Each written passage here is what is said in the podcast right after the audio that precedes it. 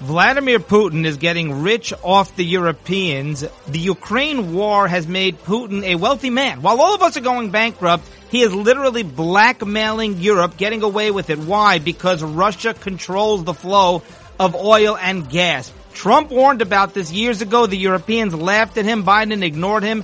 And now Putin is the one who's laughing all the way to the bank. And it is all thanks to President Biden. So that story's coming up. But first, Bank of America is discriminating against white people. Bank of America has a new mortgage campaign, which is blatantly racist. It targets blacks and Hispanics. They have this mortgage offer. It's designed to close the racial wealth gap. And that's how this is literally being reported by the media. Bank of America has launched a new program aimed at home buyers in black and Latino neighborhoods. And essentially, they can have terrible credit, no down payment, and they still qualify for a mortgage. It's basically like a guaranteed default. You cannot make this stuff up, and it's not available to whites, only to black people and brown people.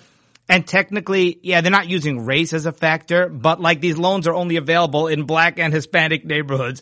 So you do the math. The program's loose qualification standards, I'm quoting now, they remove some major barriers to obtaining a mortgage. There is no down payment, no closing cost, no minimum credit score, and no mortgage insurance. So basically, you need to have a pulse and be black or Hispanic and qualify for this mortgage. This is madness. This program is limited to buyers in African American and Hispanic or Latino neighborhoods. So if you're white, you need to actually qualify for the mortgage. But if you're black or Hispanic, then you get it, even though your credit is awful and you're super high risk. And this has Biden written all over it because virtually all of these mortgage programs are backed by the federal government. All right, Vladimir Putin is blackmailing Europe, forcing them to buy oil and gas at exorbitant prices.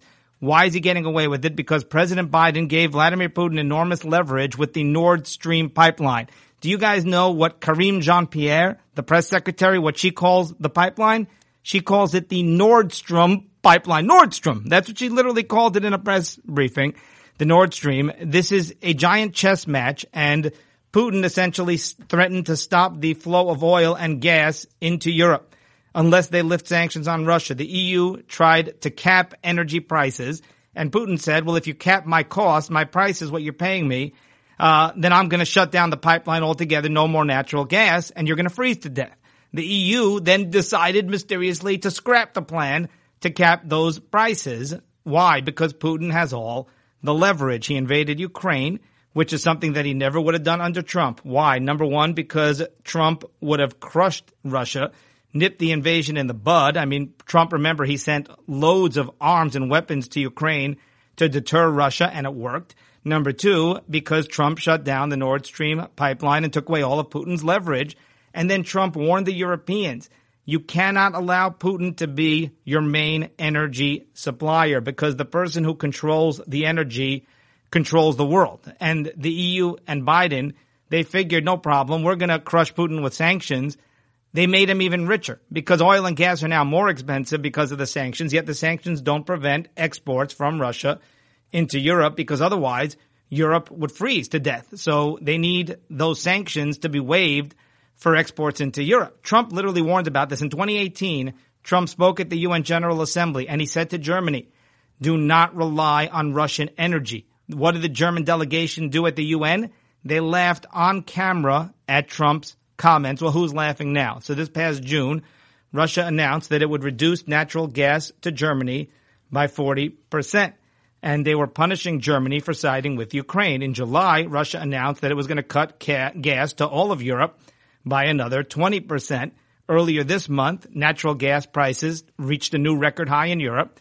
Russia announced a 60% price increase in the coming cold weather months.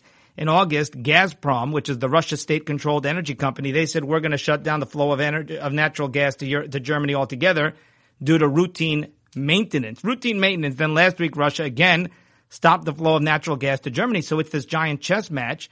And they claimed that there was some kind of new technical issue that they discovered. Well, it's really just Putin toying with the Germans, laughing all the way to the bank. And now that Russia is threatening to shut off gas completely to Europe, the EU has suddenly dropped its plans for a price cap.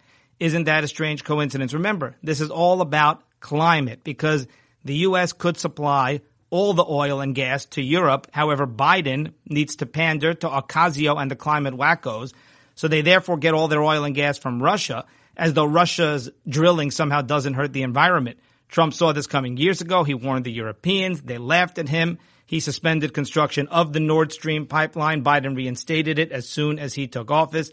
And now we are headed toward a global crisis as Putin becomes the richest, most powerful dictator on the planet. That'll do it for today, and we will see you next time.